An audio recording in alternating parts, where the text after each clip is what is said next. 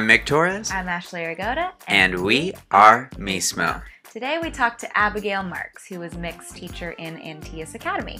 That's right, and she is really just a consummate professional. She's done a lot of work at Antaeus Theater Company and all over. You'll hear us talk about classes and work ethic and Shakespeare quite a bit. Super knowledgeable person and a great episode. Enjoy! Hey! Well, thank you so much for coming over. I'm so glad to be here in your lovely apartment. So wonderful. Thanks. Thanks. Um, so I met you in class. Uh, you you were my teacher a couple months ago, and I Doesn't just that seem so weird? Sometimes it does. whenever people say I'm their teacher, I'm still like, really? I was your teacher? You listened to me? Sorry, go I was talking about that. I was telling uh, somebody today, like, yeah, my my teacher is coming over. Like all the other kids, I was talking about the kids in the class because when you talk mm-hmm. about, yeah, you think of like when you were in third grade and the kids, and then there's the teacher. But No, I I- call I- all of my students my kids. And then I'm like, wait, hold, it's not elementary school. It's like actually adults. I think two of our students were older than you. Yeah. You know, Yeah. like yeah. It's so anyway. But I think that's why I get so like, I'm a teacher. Like, right. Yeah. because like you're older than me how, why would you possibly take me seriously anyway so yes i was your teacher mick Continue. I know. How was he as a student? he was a model student Excellent. he was super prepared and interested and Wow. yeah Did you not think I was going to ask? Come on. I mean, I had to know. Thank you for asking because you know you don't get report cards anymore after No. like you're just out in the world. You don't get. There's no parent teacher conference for Oh this. man.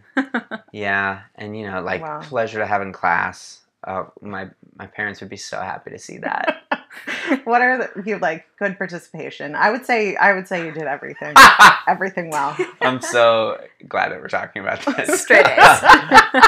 Perfect. You know what though? In that class, I did have a question for you because it was Um, a it was an audition class that's what where we'll start so your Yeah. listeners know that monologues and auditions Mhm.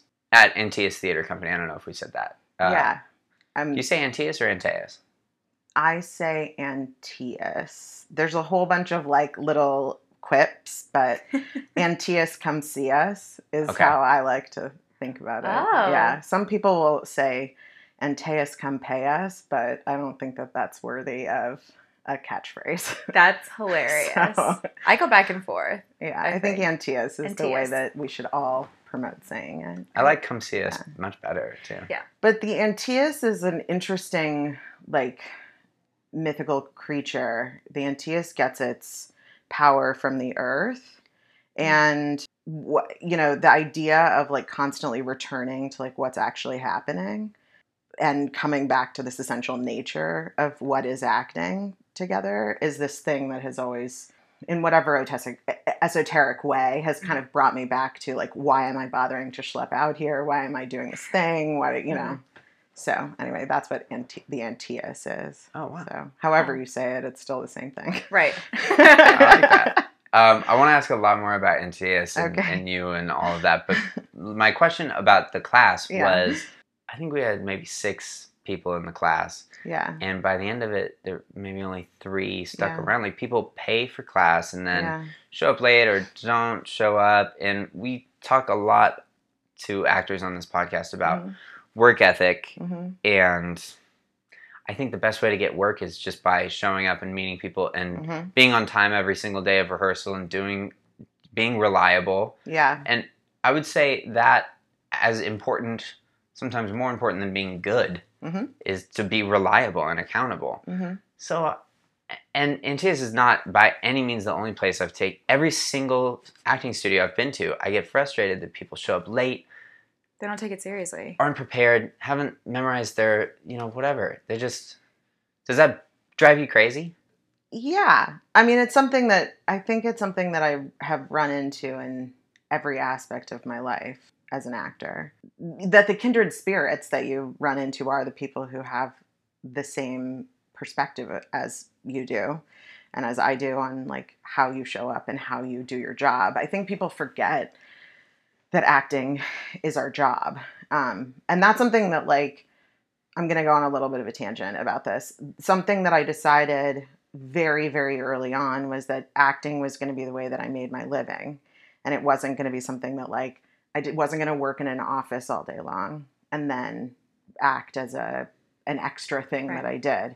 Um, and I think part of that was because I started acting when I was so young. My like my first professional jobs, I was like 13, 14 until I sort of couldn't work because I was in that weird age before I was 18. Hmm.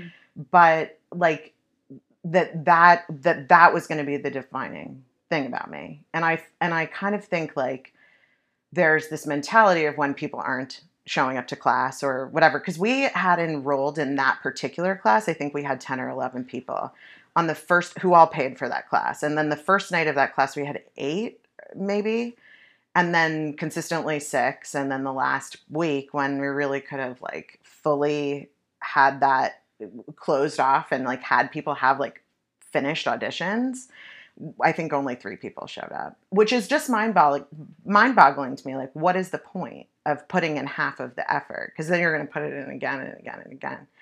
So yeah um not showing up is a crazy thing. Yeah. but i also uh, to me i just say good. I've always had this feeling that like we should allow for attrition. Mm. it's you know yeah everybody that we went to college with like how many of them are actually still actors? Like how many people did you that you were in the mix with 10 years ago who are not still actors it, that's a good thing Mhm. if they can find happiness somewhere else and it's not about like yeah i can get the job more but it's more like if you're not here to do this work and really be here then it's good to move on if your theater company can't make make enough money or raise enough money to have a production that is of value then you probably should let your theater company go. It's not valuable to just like constantly be raising your own money to make a film if you can't sell that film. Like Yeah. or you can't create something that's bigger than that. So on that last night of class as much as I as much as I go, yeah, I'm obviously a terrible teacher and nobody wants to come and learn from me and or I scared everyone away or I did something and it's my fault. In fact, when I look at the group that did show up at the end of class, I saw that those that the three of you who were there that last night are the people who are the lifers Yeah. to whatever that for whatever that's worth. And I'm not sure that one of those people is really anyway. That's But- funny that you. that's but that was like that was the Yeah. professional group of people in that room. One of those girls is going to be a director. She's not going to be an actor. And Right. one of those girls is like a really young kid who got early lucky success and maybe isn't the most um hasn't had a lot of training. I'll be I'll say it like that. But she's out there and she's working and she's going to continue to work. Mm. And then you have this much more well-rounded view of how to how to continue being an actor as a professional Mhm. and that like each part of your life is supporting that. Yeah. So you were there doing that and by far the most talented. I think so too. I I will say from my perspective, as like a kind of a side note, it was really cool watching him come home because you had what was the monologue from that we had kind of like pieced together before class even started. The Much Ado Benedick monologue, the Shakespeare. No, the other one. Was it oh, from Speed, the Plow? Speed the Plow. That's what it David was. Mamet. He came in with that Speed the Plow thing, and we kind of like we looked at it together, and you were like, "I just want to make, I want this to be a monologue somehow," and it was so cool watching him come home and like taking your notes and having him work on it, and then seeing what it was by the time class ended. right. That monologue was so good. So it was. So I know you're a great teacher because I watched it. He came home and it was amazing. Well, Well, sorry, we took we took bits and pieces of a Mamet, I don't know, five page Right. conversation and turned it into a monologue. Which, if David Mamet is listening, he would lose it right now. But we did care. it, and it was good. yeah, I don't really care what David would say. But I think but I think the perspective that I always have on all of this and this is sort of the theme of the way that I see our lives is that we're storytellers. So if you have 90 seconds, take that 5 pages and make it into a story in 90 Mhm. seconds. Like there's no purpose in saying like I just think there's no point in going, well, this is exactly how this was written, and I'm not doing the production of it, but I'm going to try to figure out how to like pretend that this is just pulled out of this. No, like I'm I don't think we need to like think that way. We get to have the ownership and the like authority to sort of say, okay, this is how I want to walk into this room and tell this story. Not that I'm giving anybody permission to make up lines when you go into an audition, but I think with monologues especially. Uh, you did. That was another big thing that you taught. Oh, going back just a second, it totally makes sense, and I understand because I do the same thing of why you internally were going. There's only three people in the class. It's my fault as the teacher, but I didn't even that didn't even cross my mind. well, thank you. yeah, I mean, I know intellectually. And I think it's the same thing as when you don't get a job and you're like in the room and the CD is saying to you, wow, that was amazing. Like, you're so amazing. And then you never hear anything. yeah. Like, intellectually, you know that there's nothing wrong with you, but you think, like, but if I didn't book it, like, Were they could- right? Like, how could they possibly? But I know they they're not that good of actors. Like, they wouldn't No. have bothered. But yeah, it's that thing of just like the emotional rawness of sort of trying to be as perceptive and as generous as one can be as a teacher, and then having somebody sort of be like, "I'm going to drop that right on the floor," and I'm walking, you know, like, and rather than holding the ball aloft Mhm. and having a relationship, they're just like, eh, not working for me. So they ghost you. and you're like, okay. goes to you. I'll keep swiping. no, but I but I know. I guess You're you're absolutely right that it doesn't really matter. It's not who I am, it's who they are. I was So. romanticized about you know the famous acting teachers of uh, not so much the the theory of like Meisner, Strasberg, or Stanislavski, any Mhm. of those, but just if you were a student in that class, you would arrive 15 minutes early Absolutely. to prepare, and if you weren't, it was a big deal. You did not miss class. Like um, I can't remember if it was Stella Adler or Uta Hagen who who would really come down on people about like you do not get sick that's your job to not get sick don't Right. miss class like you know um, and i just don't it's it's rare to find and I, do why do you think that is I, I just don't think people get how hard our jobs are. Like they're just not they just don't understand what it means to be a really good actor. You know, because you're right. P- only part of it is talent. The other part of it is how you show up and who you are. And I've gotten 90% of the jobs that I've gotten because of a relationship that I had with somebody. And when I get rehired, it's again because of that relationship. Like, but I think when I look back at myself at 18, 22, even 25, like I didn't feel like I needed to do a big warm up or anything. And I thought it was super self indulgent when people were like, I'm going to get somewhere so early and do a whole warm up. But then all of a sudden it really clicked for me. Oh, longevity only happens when you take seriously all of the parts of this. I think my acting has gotten to be better since I just said, when I have a job, I show up that early and maybe I sit in my car for a while, or I need to do all of these things in order to be truly prepared to do my job. And I think and I think that's actually it. Like fundamentally those people are not actors. Hmm. Or they're so scared of being artists that they can't cross that barrier that we all have to like break through every time we show up. Mhm. So, I don't know. That's my take on it. Yeah. You talked a little bit about you started at 13 14 Yeah. i don't know if i know the whole story um how where did you grow up and how did you get into acting Well, I grew up in LA. Okay. I grew up here in, in sunny Los Angeles. We're three Um, of the very rare ones who did. I Wait. feel like we're not from la LA. Really? I'm from the Inland Empire, but I like I've But- been working basically my whole life. Your whole You're the life, OC. yeah, yeah. orange county Oh, Yeah. I didn't realize that. Well, SoCal native. every time somebody is like, a native. Yeah. I'm like, well, and everybody I know, everybody I grew right. up with, Yeah. and my entire family.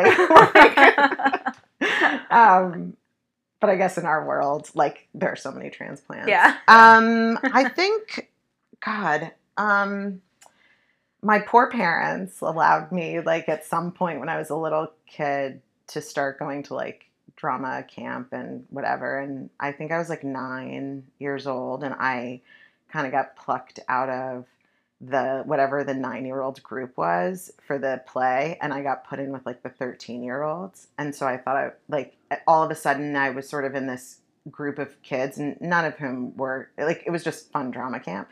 But I took it really seriously. Like I am like I, this is an important responsibility for me because I'm now like one of the leads of the show and I have to really, you know, do it and um, be here and um, so it planted some seed in me that like that's what I was going to do. Like, and that's how it, you know, that this was something that I got really positive feedback about. And, you know, I'm just going to do this thing. So I think I just continued badgering my mom until she let me go to this, like, this woman, um, Belinda Belaski, used to teach these professional acting classes. And, you know, it was all these kid actors who, we're all reps and working and like you know you go to commercial class or you know you go and take a scene class or whatever it is and it was all on camera stuff and again it was like i'm 12 years old and i'm standing there and she's like so you're super sad. It's a Lay's commercial or something, and you didn't win. you know, you didn't win for student body president or something, and you're just so sad. And then you open the bag and you take the chip out, and like she's describing that you're sad, and then you bite the Lay's chip, and then you smile, and you're so happy. And I was like, I can do that. That's not hard. So then I, you know, moved forward with things like that, and um, the next thing I knew, like one of my very first auditions um, was like for a pilot and I thought like, oh, this is so easy because I just like booked it, you know? And then I booked these series of commercials that were just like, you know, walk in, do it, done. And then you book the commercial. And then I thought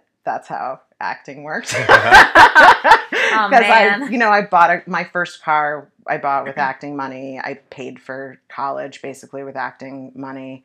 And so I was like super lucky that that happened the way that it did. So that's how it sort of started. And then I went to college on a full scholarship in DC at GW at the George Washington University for all of you out there.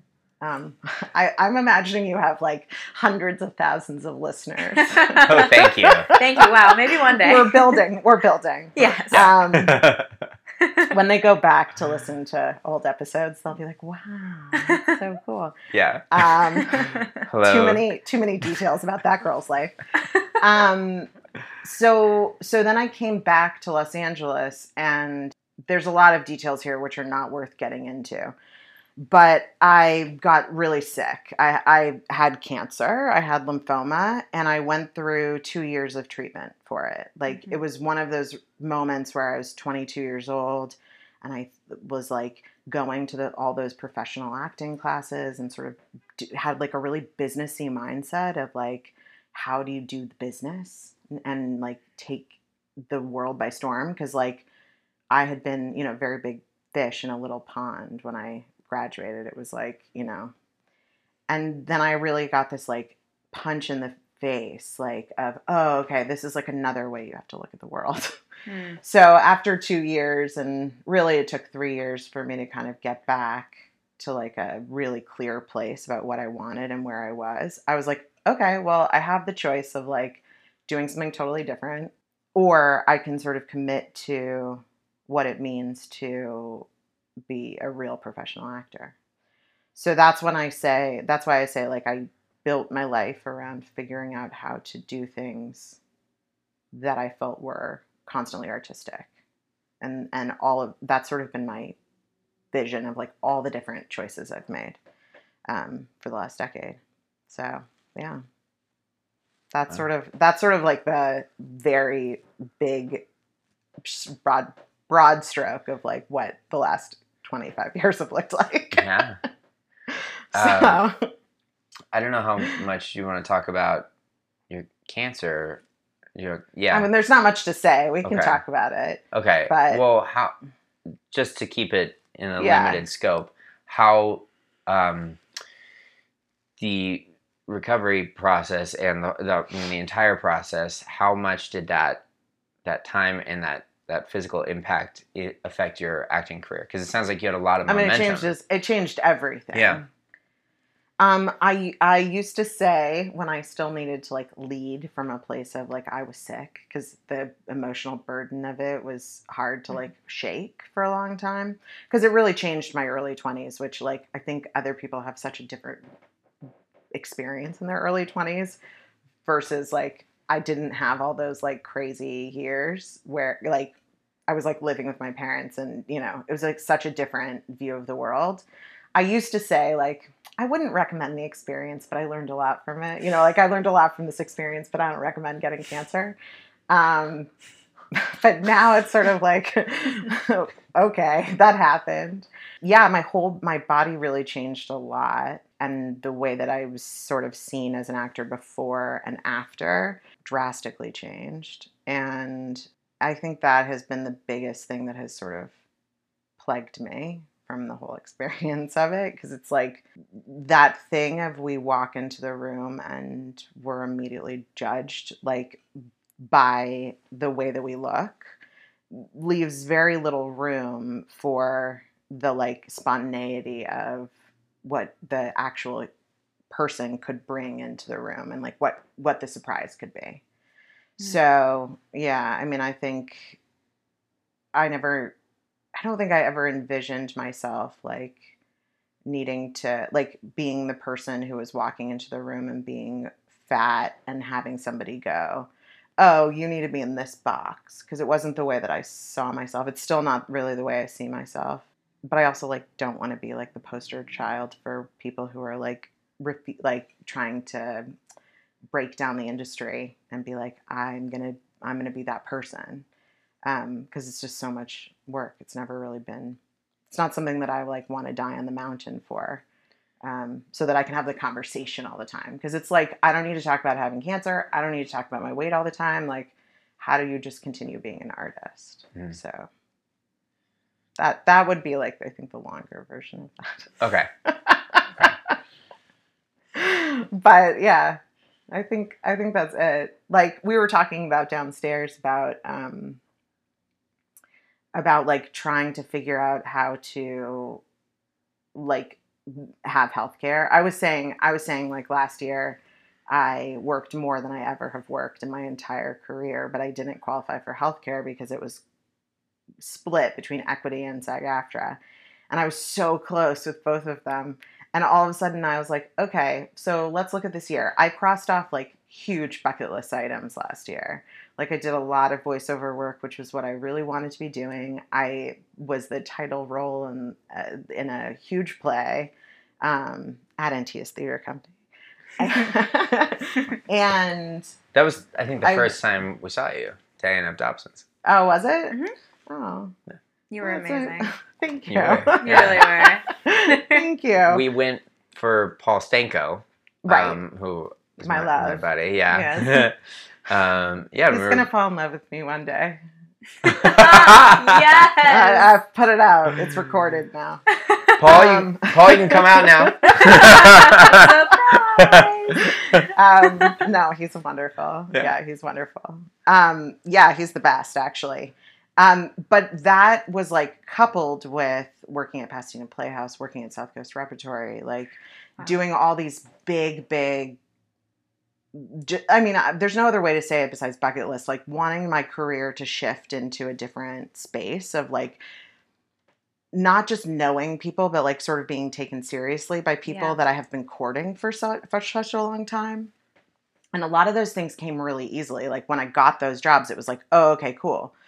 But especially after I did Diana, um, it had taken so much of my time. It had been so financially taxing, like because I was making almost no money doing it, that as I say, like I was trying to take care of my body, trying to take care of my mind, my like there was it was such a heavy load to be carrying, but because I couldn't really focus all of my attention on it, it didn't matter if I was eating really well and sleeping really well and exercising and warming up and it, I was so exhausted from it simply because I needed to continue paying my bills. Mm. Right. And uh, so I finished last year uh, feeling so depressed and sad and unsatisfied and thinking like, what am I doing this for? Like what it, what's the goal? Like I've had this very narrow vision of it, of what the world is. So I so I started like saying to myself like what is how does the longevity of this need to be shifted? Like how do I have to open up the vision of what my life is in order to in order to have it be more satisfying? And I, I think for whatever it's worth, opening up the goals of, of one's life. I'm not sure if this is actually answering any questions that we were that we were talking about, but but like all of a sudden I was like, oh, I I'm actually getting this vision that I had for the that I've had for the last 10 years and it's actually not satisfying to me. Like it's actually not what I want Mm. anymore. hmm Um not that I don't want to be an actor, but how do but I need to be an actor in a different way than I've been doing it. Cuz I thought I was doing so well by being like, "No, I'm not going to do your free reading." Like I'm going to but in fact, like saying no is super empowering Mhm. but also like it wasn't me saying no in order to be saying yes to other things that were more satisfying. Ah. It was just like not wasting my time on something that I didn't need to be wasting my time on. So so the last like handful of months, 6 months has really been a huge shift for me and my perspective of like what are my goals and stuff. So So, what are your goals now? oh, is that really the next question you're gonna ask? Um, Because I'm God. always reevaluating the equation for myself. yeah. you know, you do have to pay the bills, and I've had to do it through personal training. And I, I last year my top business goal was it was an acting goal, but Mhm. it almost had nothing to do with acting because I recognized I just cannot be at Equinox anymore. Mm. They in, they demand a certain um, a, like a minimum number of sessions per week, and it was it was basically full time, and I, was- I you know I couldn't do it, and I I would try to come home. I get home at two and do my do my work, but I was exhausted because I'd been training since six a.m. And so I said, okay, I have to leave this year. So I did all of the things it took to start my own business, and now I'm a sole proprietor. And it Wow. cleared up all this room for acting, and now things are flooding in, and I'm I have That's the time. exciting. Thank you. Yeah. Mazel tov. Thank That's you. amazing. Yeah, yeah. So Yeah. it was weird because last year it didn't feel like I did um, as exciting of projects. It wasn't, Yeah. the, the, but it was such a, a setup year, and it sounds like you, in re-examining the the full life equation Mhm. to facilitate being able to act, you've made some some changes. Yeah, totally. I mean, I stepped back and I looked at like what are my actual life goals aside from my job. Like I really started, you know, the problem with being fully committed to being an actor is that you forget that other people have lives outside of work. Like they Mhm. don't they're not constantly hustling. They clock out and they go to a like a pottery class instead of like going to another acting thing or Mhm. you know like Another audition. right another- like squeezing something things. else in or Yeah. At 10 o'clock at night doing a self-tape or Yeah. cramming and reading a script or whatever It's it is literally a 24 hour job. right 24 7. but also that hurry up and wait of like you Yeah. could go a week with zero things or longer you could go three weeks with zero things and then all of a sudden like you're so inundated and the expectation is that you'll drop everything else and do us like do acting um, so i sort of took a step back and i i've never had any kind of like job where i had to clock in or sign it you know check in with anyone. I've always set things up to be able to do my own thing whether it be teaching a class or doing my coaching business or um, you know doing like corporate gigs or teaching them at like whatever it was that i'm doing outside of acting. The other you know something that i've done just by the way a lot of is like i've probably workshopped like a hundred shows at this point maybe more so like I I'm deeply into like what is the story that's being told. So all of those things. So all of a sudden I was like this is, seems like the wrong story of my life. Like I'm, you know, in my 30s I want to like I want to have a family and like that's something that I can't do if I don't focus on it. So all of a sudden I was like what if what if I like got more clear on this and uh, like took on a job where I had to owe somebody my time or like be responsible to them. Mhm. So I so I started focusing on those kinds of things. And I got really responsible with myself. So I, I lowered my overhead. That was my big big thing. I had um, one of my best acting mentors uh, who I was doing Diana with said to me, the best advice I ever got from my acting mentor was keep your overhead low. Hmm. Like it doesn't matter how great of a year you're having, it doesn't matter like you don't just expand to fit the container. Keep Mm. the overhead really low. And my overhead had gotten super high. And I was just like, okay, so this isn't working. Yeah. So I lowered my overhead. And then I was like, I'm really unhappy being single and not having the vision of like potentially having a family and having a life partner and like you know where is where is my relationship and my guy and my thing? Um because like dating is really unenjoyable in every way. Mm. um for, for me.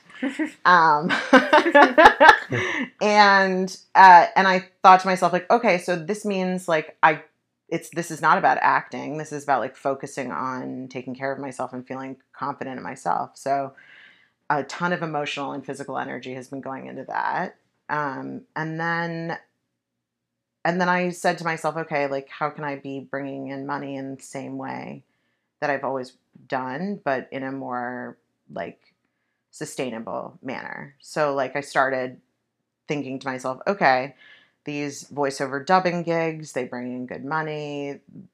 I wanted i've always wanted to be an audiobook narrator like why am i not doing that? And um, things started falling into place. The second that i moved into my new place and lowered my overhead my coaching like blew up. Like i've had i've had more coaching than i've ever had. I've been asked to do really like much more interesting acting gigs I felt much more clear on like what I want to say no to and what I want to say yes to. And then I like happened, and this is really like opening up. I think when you open up energy to new things, like you're you giving yourself space. I like reached out to my friend who works for this audiobook company and I said, Hey, you know, really, I've been on the roster with you guys for years and years, but I've never been called by you. Like, what can I do to invigorate this? Um, and also, could I hang around? Because like as i say like knowing people is really the the Mhm. thing for me and for all of us and she was like actually the owner of my company is looking for an assistant like do you want to come and meet her and this company produces 3000 audiobooks every year like they're the Wow. biggest independent producer of audiobooks and there's no reason why i couldn't be doing that so I showed up. I thought she was definitely not going to hire me because she was like, You have too many skills. Like, you're going to want me to pay you too much. Like, you should be doing something better than this. And I was like, Well, I need a job. So why not? Um, and then she hired me, and things have sort of fallen out from there. Like starting to starting to narrate and having that be like, okay, that's a SAG job, and that pays, and you know, that's doing the adulting but also like I sat down with her and I was like, look, these are these things that you're missing. Like you have to coach people who are not actors to read books. Like they need help. So that's something I can do. And also like there are really big holes in the audiobook market. Like there's just a whole lot of white people, you know? Mhm. And that should not be the way of going about it. So I instead of like being her secretary, which I could have been, I'm bringing in diverse talent and auditioning people and searching out people who would be good readers.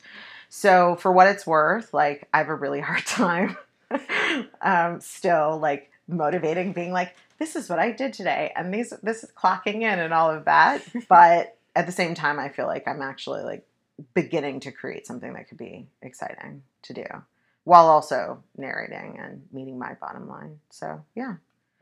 It's been like That's the last six months or so. Great.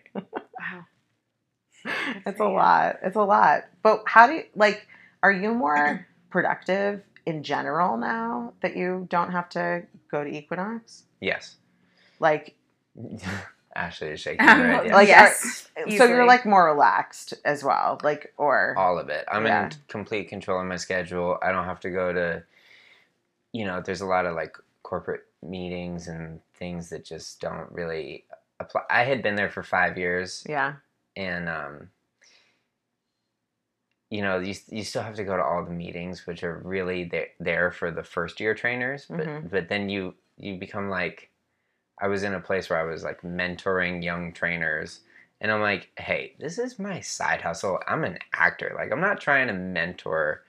I want this young trainer to like do well, but there are a lot of other trainers here who this is their their focus and passion. Wait, you had to do that? Yeah. Well, I don't know. I mean, you know, it, there's a lot of a things. pla- what you're saying is you're a team player. Like if you're going to be Yeah. there, you're going to be there. Exactly. Yeah. And I, I like cared about my team and the club and you know and like I had friends and so if you're in a place you're gonna be in the place so Well, not everybody does that. that's true Actors do that. I guess I what I guess mean? it was a good environment for me Yeah. for a long time and I learned a lot there and I feel like I okay I took the first five years of pursuing my acting career and I did some stuff but one of the biggest gifts I gave myself is I established my source of income that will be like I even think okay if I got a series regular I still would keep some clients until we're like renegotiating our season four contract I would keep a few clients because that's not necessarily enough to guarantee that I'll never have to create other sources of income again. I mean, at least if you were just a recurring and you had two days a week Yeah. on set, then Yeah. you definitely could keep your clients. I'm just saying. but I also like But it. yeah, yeah, yeah. like, like even if I even if I'm in like a hit show that uh, Yeah. it completely occupies me for six to whatever however many months of the year, I'll like in the in my off time I'll I'll go like lead a yoga retreat in Spain or something. You know, take a do few you teach classes. yoga classes? I'm also well? a certified yoga What kind instructor. of yoga? Ashtanga, um, which That's is like cool. the eight limb uh, based on the Patanjali Sutra. Mhm. So, yeah, I, I, I like that. I, I don't know. No, that's what you're talking about though is like physical and spiritual health that Mm-hmm. adds to your life as an artist, you know? Like that's the biggest Yeah. Outside thing. I think knowing, having studied anatomy and kinesiology Yeah. helps me with movement on stage. Like the actual physical, because I, I train and I'm I, I physically train for it is one thing, but also just like knowing where my serratus anterior is is another thing. You know, like I have no idea where that is. Mm. You lost us. I was in the gym this morning and a trainer. I hate that I did that a little bit, but a trainer. well, now you have to tell us where it is, though. It's in the shoulder girdle, Okay. and a trainer was talking about. girdle. Uh, Every time a trainer says to me shoulder girdle, I want to laugh in their face. I Sorry. know. Whatever so you just much. said, anterior, whatever, that's Yeah. fine. But shoulder Yeah. girdle is insanely That's dumb. another. That's another one. Uh, no, this this trainer said to his client, they were they're t- like, "Hey, my my groin hurt," and they were pointing to something that was not their groin, and Uh-huh. he was like, "That's your hamstring." Specifically, it's your semimembranosus, and I was like, "Bro, Ooh. All right, fine," but I just I did it too. It does help to know, uh, like, You, you girdle didn't say it in a douchey way. Okay. Like, No. you didn't say it. You No. were. It was a good example of something that you can do that was helpful. Yeah, you could turn it into just like but any not- skill, any additional knowledge Yeah. that you have Mhm. helps you in certain roles, like. Yeah. um, you have a deep knowledge of Shakespeare. Do you have? Did Yeah. you? Is that your master's degree? Is in? Yeah. How do you say that? You have an MFA in Shakespeare. What do you? What do well, you no, I mean I have an MFA in performance, but Okay. I went to the I went to the you're not gonna believe this. It's called the Shakespeare Theater Company's Academy for Classical Acting. So I was in DC doing this one year program, um, which is focused on Shakespeare. So like all of the acting part of it is classical text. So it's it's like it's just an MFA, but um, but we didn't like do modern scene study or modern plays when we were there. But man, I think everybody should study classical acting. I don't care who you. I think if you're a real actor, you should really do it. Mhm. It's like the most valuable thing to making everything else easier. I'm like, I 100% believe that we should make our lives as easy as possible. You know, like one of the benefits it seems to me of you training people is that like you're thinking about how you feel in your body all the time and you're taking the time to check in with that and that every time you show up to act that's easier Yes. you know Mhm. and like i don't i don't know how you spend your free time but like check like whatever it is, Mhm. ch- being able to check in to show up better Mhm. is makes your life easier. Having a foundation of Shakespeare and being able to like look at a really shitty television script or film or whatever and just being like, "Oh, this is what this is." On a technical level allows you to be free to do everything else. I think. Especially when you're under time crunch or whatever. Like Yeah. it just looks so much less difficult. Right. Because you have this like back way into it. So yeah, I do have an MFA in Shakespeare. Yeah. Uh, you've done several shows at Antaeus though. How many? Yeah, I think that was my fourth show. Yeah, it was my fourth full production. Okay. And Um, this this um writers lab workshop that you go to Mm-hmm. is that weekly? Is that what is that? so at Antaeus, they've like collected a group of writers, m- many of whom like write for television shows or, you know, do other things that actually make their living as writers. Most of them, um, and they are specifically developing plays in the writers lab. And it took me. This is another like Abby Marks is playing the long game. because I went to that lab for like I don't know two years, two and a half years, and didn't get anybody asking me to do anything outside, and I just kept showing up week after week and reading and having people go, "Oh my god, you're so amazing, you're mm-hmm. so fantastic," and not asking me to do any of their work. And just persistence got me like I now have these really amazing relationships, and I've gone on these amazing artistic journeys because I committed to just being in that room. So yeah, the the lab the lab is for writers every week, like bringing in twenty minutes of material and getting handed pages. And I, I think of it as my workout, my acting workout. When I go, I haven't been in a long time. So it's Okay. so it's writers like looking at it and then getting feedback Okay. from the room about like what's working and questions about where they you know not pitching them something Yeah. but like what were you confused about where did you lean out Right. like things like that so it's an interesting uh i like doing it i like Yeah. doing it a lot and and Antaeus has sort of like become my artistic home in that way where i the only reason that i got to do diana was because i have developed those relationships there Sure. it was my fourth show with the director, um, who has given me some amazing professional opportunities. Casey Stangl has been my champion during a lot of times when I probably wouldn't have booked a show. Yeah. And, you know, she really just like said, okay, let's see Abby do this. Whereas in my real life, like in my actual professional life, all of my agents came to see that show and were all like, which, and they'd never seen me live before um, you know, they've seen like tapes and whatever, but like almost none of them had come to see my stage work. That's a lie. Some of them had come, but all of them came. And they were like, oh my God, that was so amazing. You're so amazing. And then all the CDs that came, and all of them were like, well, what do we do now? Like, right. you're making us think of you differently. Like, what are we supposed to do? Like, you want us to think of you as a leading lady? Mm.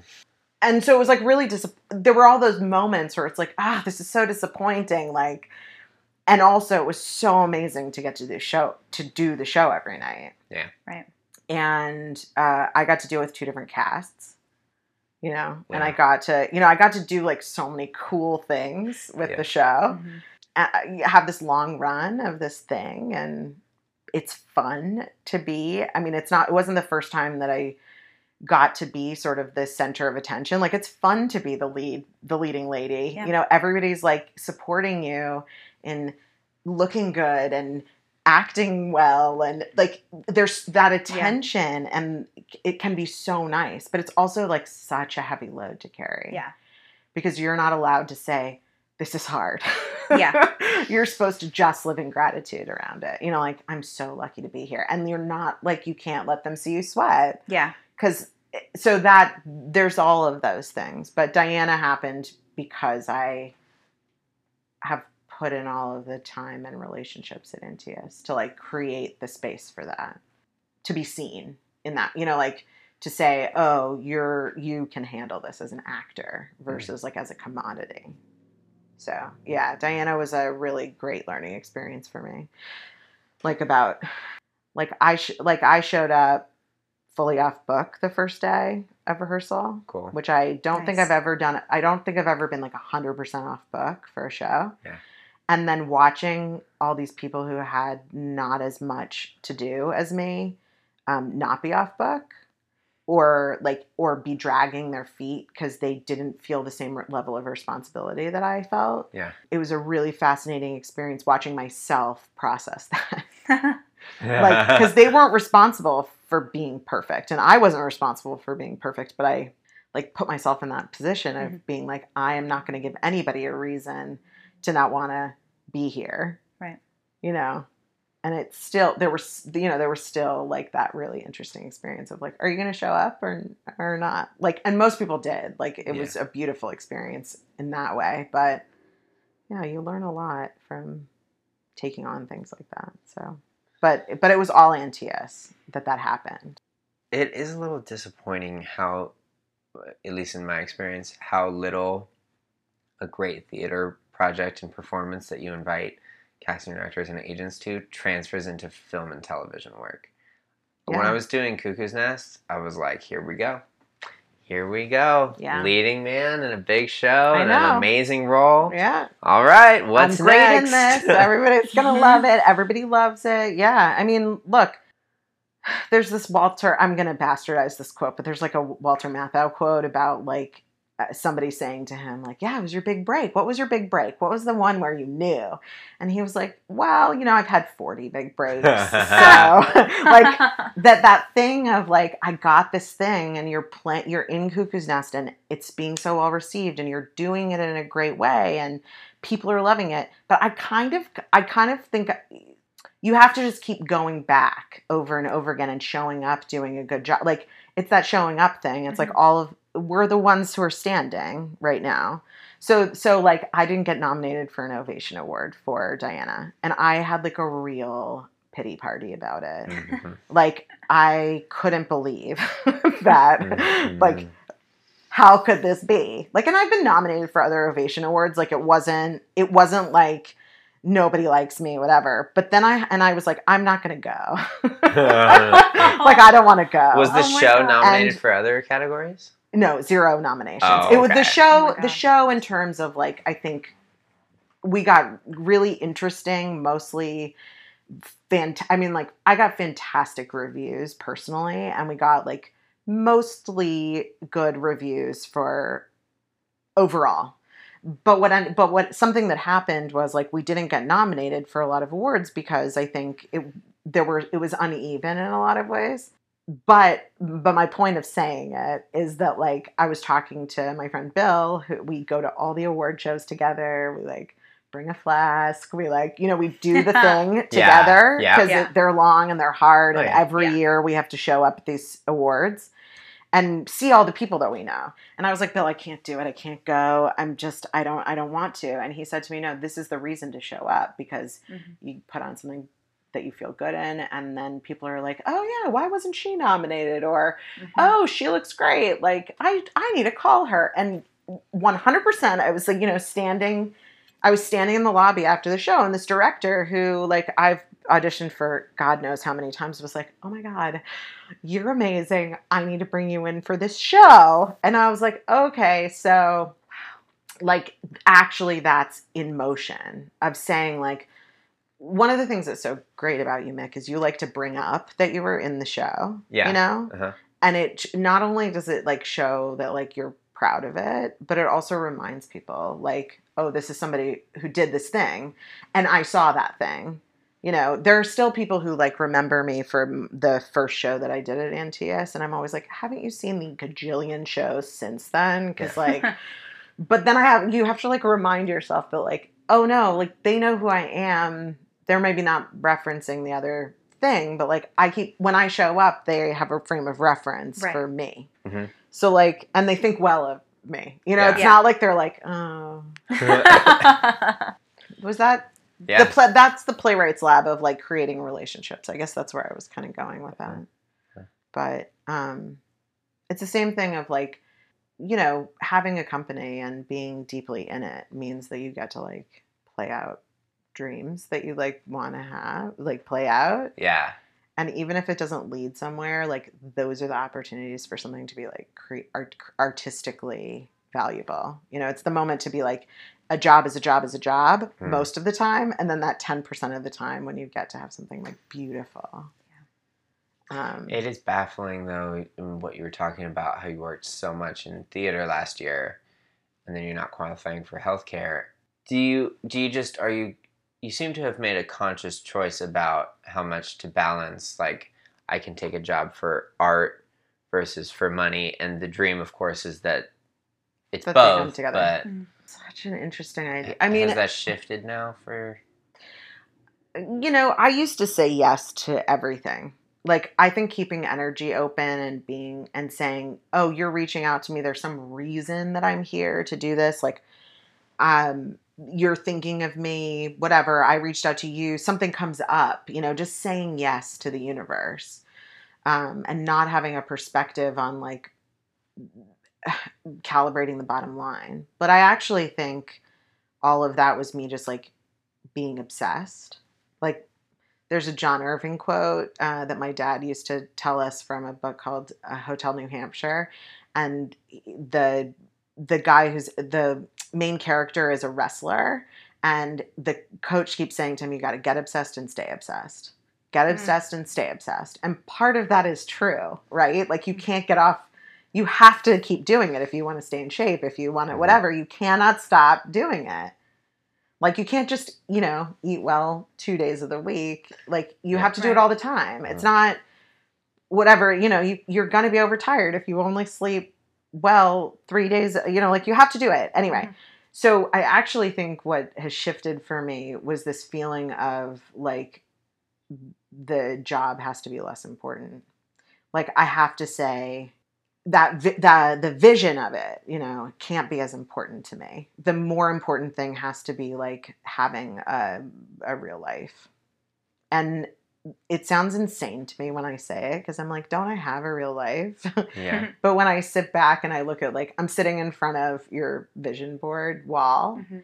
and when I sat down and like I made a vision board seven months ago or six months ago, and then I made one right after the new year, like two weeks ago. And I when I was looking at the at them, they they show me as a successful artist, but the things that I was drawn to are not really like artistic success. They're like life success and Yeah. health Mm. success and like how do you that's my goal now and my belief is that like success will come the other way around. Mm. Like I always I think I always judged actors who were like I'm going to have a full day job and I'm going to I'm going to have acting be sort of like not when I can, but like it's not number 1. It Mhm. can because I want to live in a nice apartment, I want to do, you know, blah blah blah.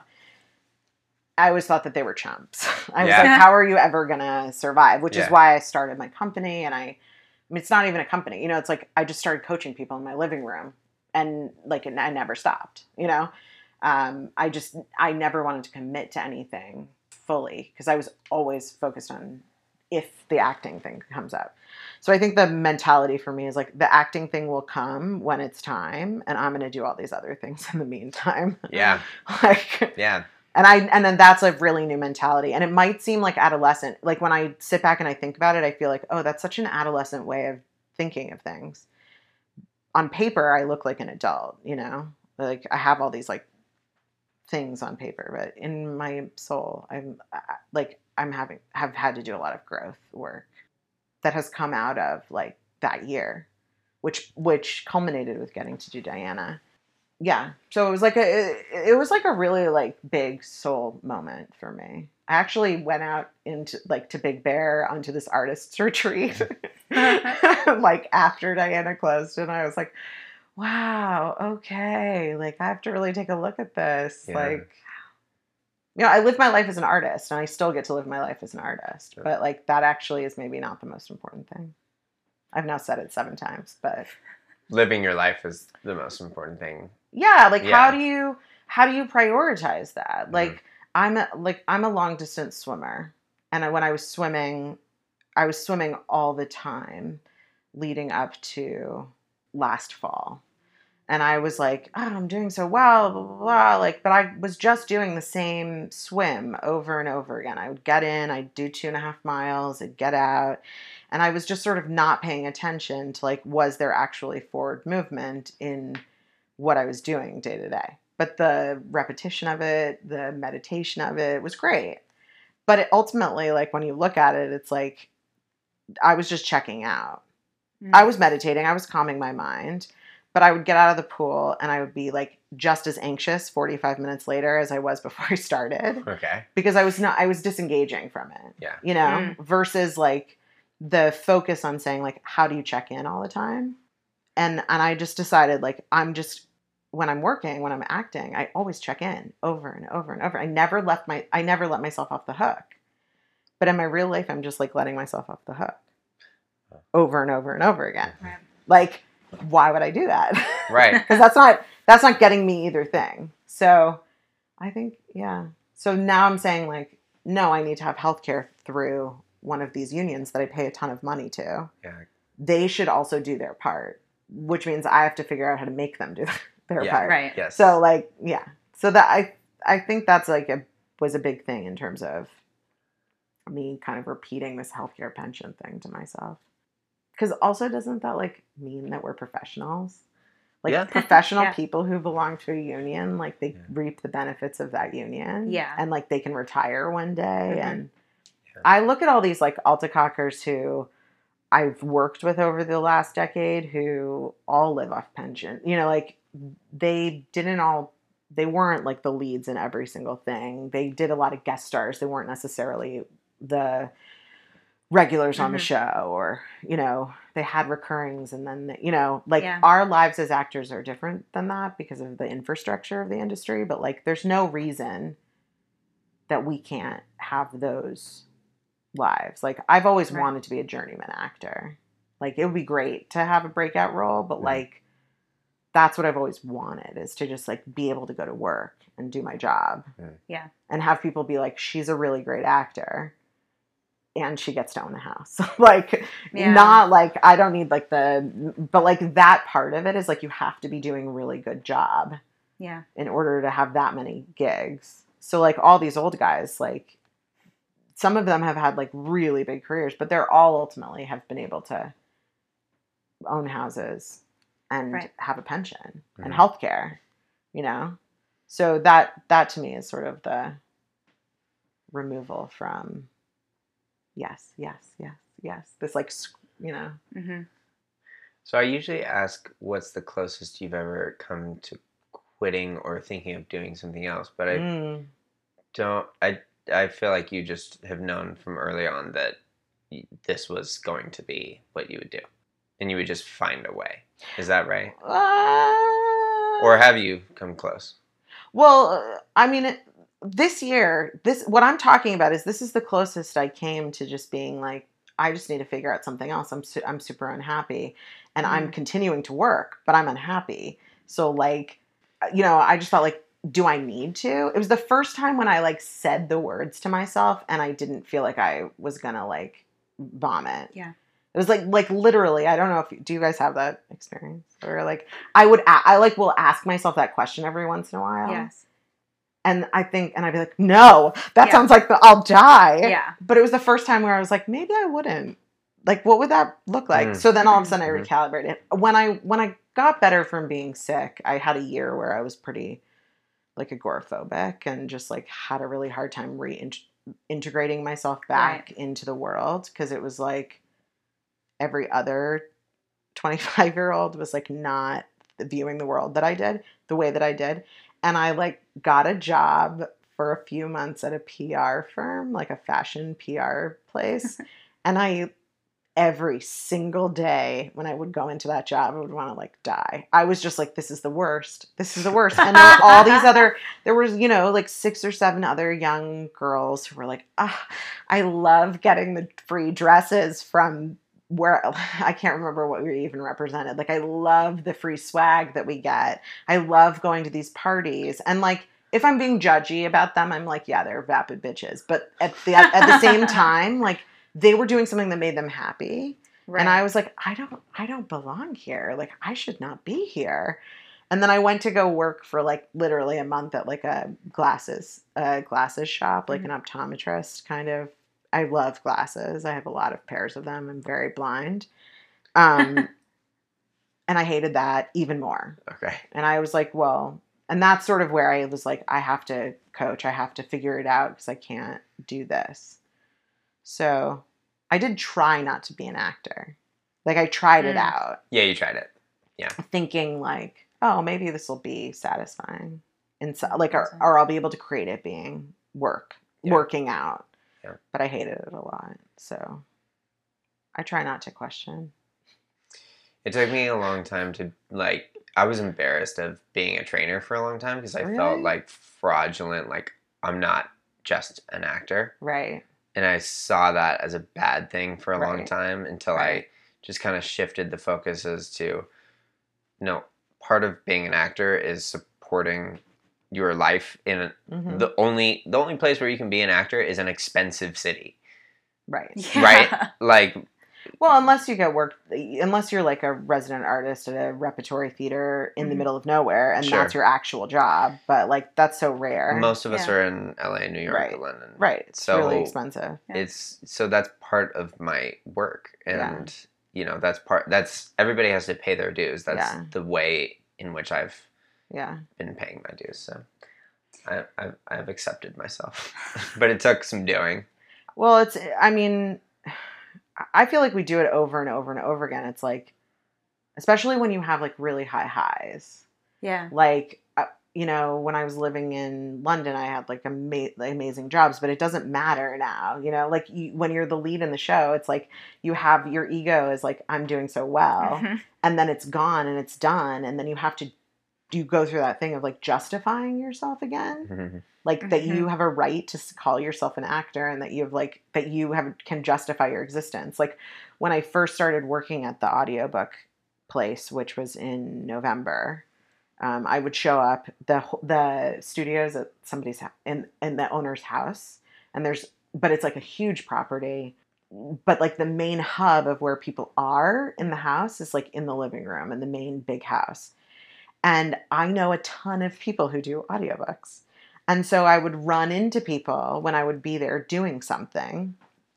And they'd be like, "Oh, what book are you narrating?" And I'm like, "No, I'm actually like working. I I'm narrating, but I'm not narrating today." Yeah. And Mm. like, you know, the things I've narrated are like crappy things that are under a pseudonym. So it's not like you can go right now. I mean, I expect to do many amazing books that will be under my name, but like I'm paying dues right now. Mhm. And so it's not like I can be like, yeah, yeah, yeah, go to look up Abby Marks and you'll find my, th-, you know. So my ego was like super stretched. Having people going, oh, I'm actually working with the owner right now, whatever, and them going, oh, oh, okay. Mm. Either being judgy about it Mhm. or feeling really bad for me Uh-huh. because they know Mm. that I'm a good actor and being like, oh, that's so sad. Like, why can't you? Why aren't you narrating something? Like, why? And me having to like get clear about paying my bills and not feeling like I'm not an actor or not a good actor because I need to do this other thing. You know, like yeah Yeah. it. I have very rarely put myself in that position, and I think it was a mistake. Like, I think it was really strong and brave and good for you in your soul, probably. I think in the long run, there were a lot of like USC people who would come and like just work out at Equinox. Right. And in your first year, you have to wear a different color shirt when you're um, you call it a floor trainer. You're just like walking around Yeah. picking up weights and like trying to meet potential clients, basically. Yeah. And like as a, I recognize as members, hmm most of the members like aren't paying attention to what color shirt you're wearing. Right. But I was like, it was I was so mortified to be in the blue shirt Yeah. and like like hey yeah like um oh yeah I I remember you from school. Like let me just pick up your towel and toss it away for you you know? Yeah. yeah but then and then like you're the lead of a show. Right. it yeah Yeah. we it's it's crazy ups and downs and I think like when you're meditating for example and you're able to zoom out hmm it evens out the highs and the lows because hmm like we're you know it really doesn't matter that much in the scheme of the universe But I think something that happened to me that shifted for me from when I was in you know, as I've matured is actually like I didn't I did tons of meditating and I still do. But part of it was for me was like I don't want to avoid the high highs and the low lows. I want to be able to process them faster. Mhm. Like Mm. I need to allow myself to feel bliss and I need to allow myself to feel utterly just desolate so that I can then snap back to those places yeah. of of consistency and like sanity and create like have room for creativity versus like being like nope i'm just not going to go there i know that's not what you're saying you're like i know that's not what you're saying at all but No. like that thing of like allowing yourself to be where you are like allowing yourself to be like yes i feel a little bit ashamed to be wearing this blue t-shirt right now I but think, also I think the meditating for me, it's more of like uh, watching the narrative story of Mm. Mick's life. Like, oh man, he's like in the blue shirt and he feels really like shameful about that. But you know, another, you know, who knows? Like things could turn around soon, and he's learning Yeah. great values and like keeping his ego in check right now, and that's going to be really valuable for him yeah when he's riding the next high and he's he's considerate to all of you know whoever's in the blue shirt in in that situation Yeah. then. Yeah. So- Tipping, tipping big. I I feel like that's the other thing that's like so interesting is like the last few years I've also tra- started trying to laugh at myself a lot. Uh-huh. Like God, you're being so like this guy up here, like, like this brain up here who's being so mean to you. Like what a ridiculous bitch she is. Like she's so mean. that's not how you talk to yourself. Like just trying to like get out of our own way Yeah. and those like you know especially because it like feels like we need to be so serious about what we do Yeah.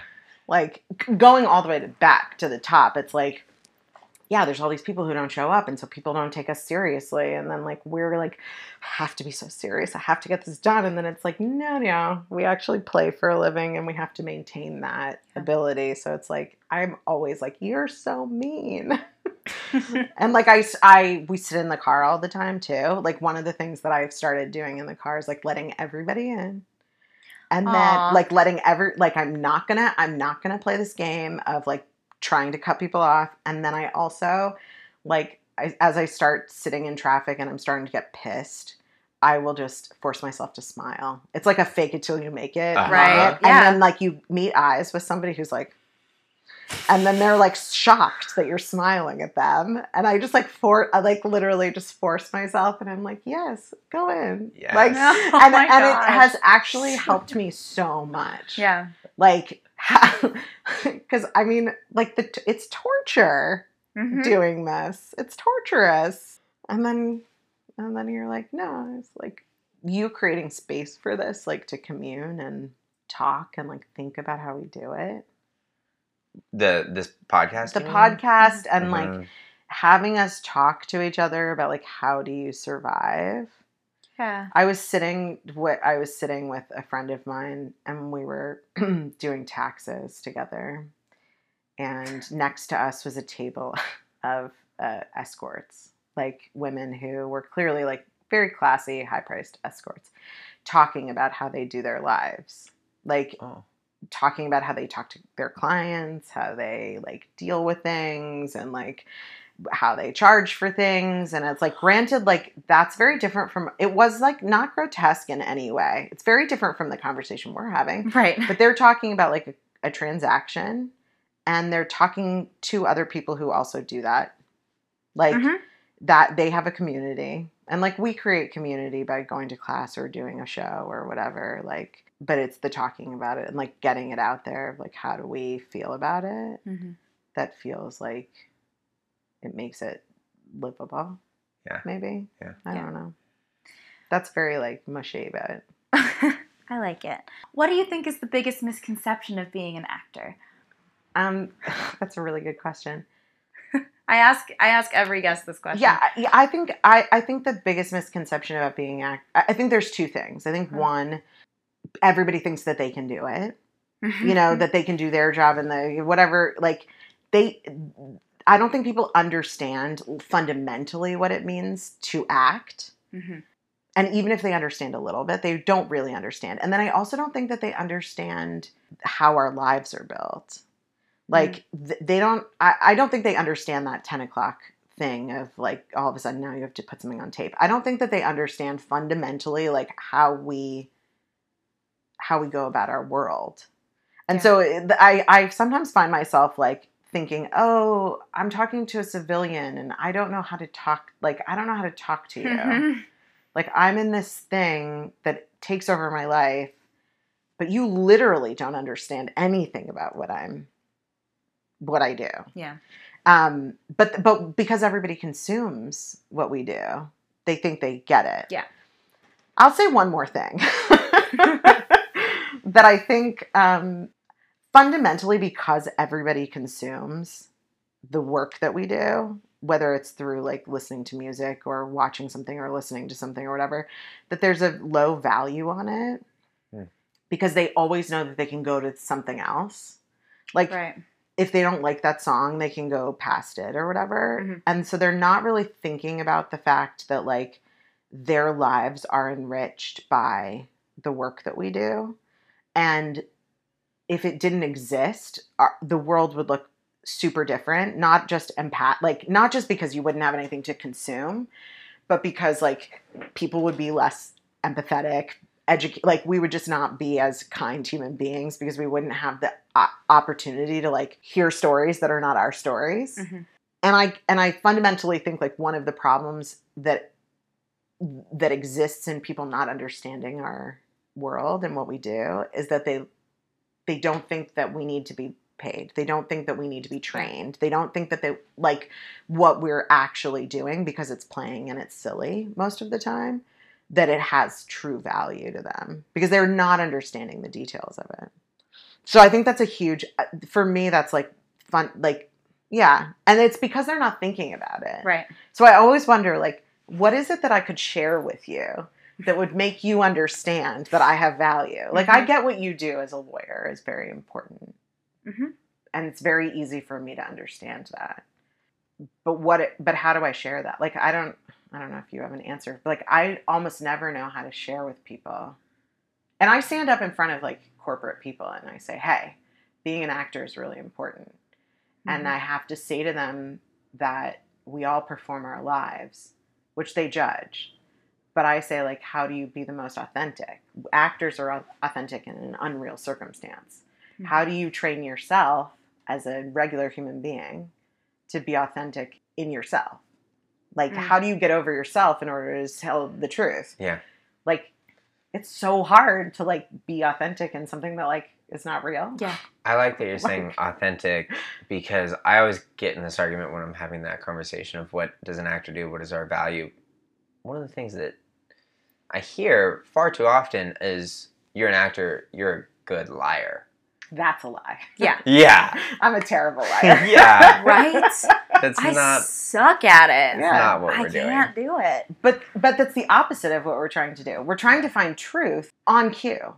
We're trying to find truth in a way that it can be captured or consumed or we're trying to share something that can't be bottled. You know, if it could be manufactured, then we would do it. Mhm. But it's that thing that it's that magic thing that happens when you sh- like hear a story the way you never Mhm. thought that you would hear it like or you realize like the way that something is made like the way the writing is is also transcends is also a big part of like what the performance is you can one of the things that i love about being an artist and spending so much time doing things like shakespeare and all of that is like i don't have to just look at something and see a finished product i can see oh part of that doesn't work but there's all the like the bones and the muscles and like all of this stuff underneath it has value Right.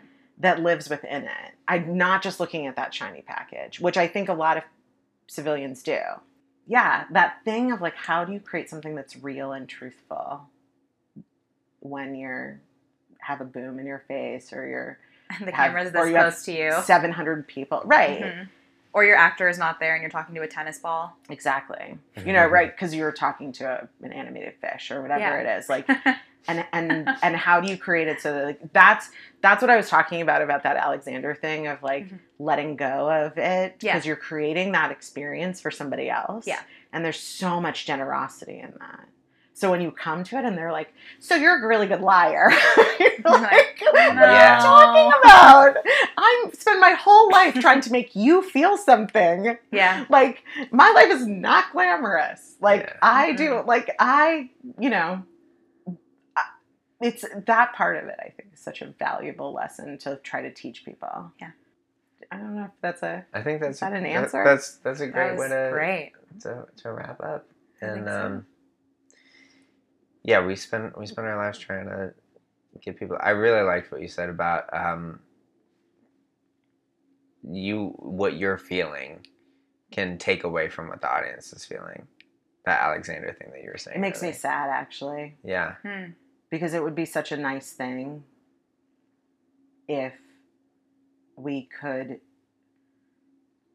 if we could just do it for ourselves and it was like like if, if we're sitting in this room together and we were doing some really great acting and having some really great moments like and if there was value in that which there is you know there's value in having an authentic experience with somebody who's sitting in front of you but like if the point is to tell a story that moves other people, then you being moved in the bathroom only goes so far. Yeah. You have to figure out a way to like be moved and have an experience that is changing people and Yeah. shifting people. So like yeah, I I often feel like why isn't why isn't there more value to like this? But there's only there's only what it is, you know. Yeah. You know, being witnessed is the whole point of the actor.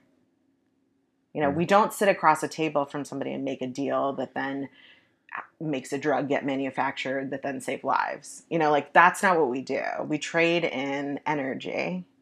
So like sometimes we have to sacrifice that and I feel sad about it. But we have to sacrifice like that feeling in order to allow the thing to happen, Yeah. which changes the world by it happening out there. I keep swishing my arm, you guys, like like at the invisible audience that's like out there, you know? I'm sorry they can't see it. Oh, it's so dumb. I've probably done it like a hundred million, hundred times since we sat down. Anyway, yeah. Yeah. But it does feel good. That's why we all do theater, by the way, because Oh, it yeah. feels good to have that. Feedback. Yeah. Like when you're standing on the studio in the studio and it's really cold and you're Yeah. like and, or you're by yourself in a voiceover bo- booth like that's my experience of like and you have no idea if somebody would laugh at it hmm and then you have like the positive thing where like you have the crew going oh my god we are all trying not to laugh Mhm. like or whatever or like man that really like you killed me you know like Yeah. george the like gaffer who's you know six five and you know and you're like wow george like you really that's cool um we get so little feedback that's Yeah. why we like I, I think theater. it's that onstage feedback, and then also the community in theater. I feel like Yeah. is stronger than any other um, Yeah. pocket of the of the industry, and it's great that you have Antaeus as a place to keep. You call it your artistic home, and I think that's that's so nice. Whether whether it's Antaeus or you just like create um, your own artistic home, and you know, Well, I have a thing that I do every every single week. I have a career goals group. I have these six women. Um, there are seven of us total. We get on um, Zoom every Friday morning for an hour and an hour and change, and we have goals for what we want to do with our career. We do like ten week sessions, and um, when I first started doing it, I was like really specific about this is what I'm going to do. I'm going to call my agents and I'm going to make this meeting and I'm going to blah, blah, blah. You know, like really specific, just business oriented goals. And in the last year and a half, two years, I really have shifted to be like, again, this is a support group in a lot of ways. So, like, yes, I have my career goals that I need to do, but I also have my personal goals. yeah, So on that morning thread every single morning when people are like, "What are you going to do to move your career forward?" I have on that thing like food prep, workout, yeah, like meditate. I have all of those things that I never used to put on the list I did them, but I didn't have them on the list. Right. And now, like when I don't get to write that extra email, I feel okay because I did all of those other things, and I'm like, oh, that was a part of this. Yeah. You know. So yeah, community is important. Well, we're, we're We can end. We're yeah, I, I- yeah. I was just gonna say we're we're um we're we have our own little mini community thing happening here, and we're so Yeah. thankful that you came over and and spent a little time with us. It was so nice of you guys to ask me, and I think you're doing a huge service to a lot of people who like who forget we forget that we're all in the same situation. So yeah, thanks. Thank you. thanks for having me.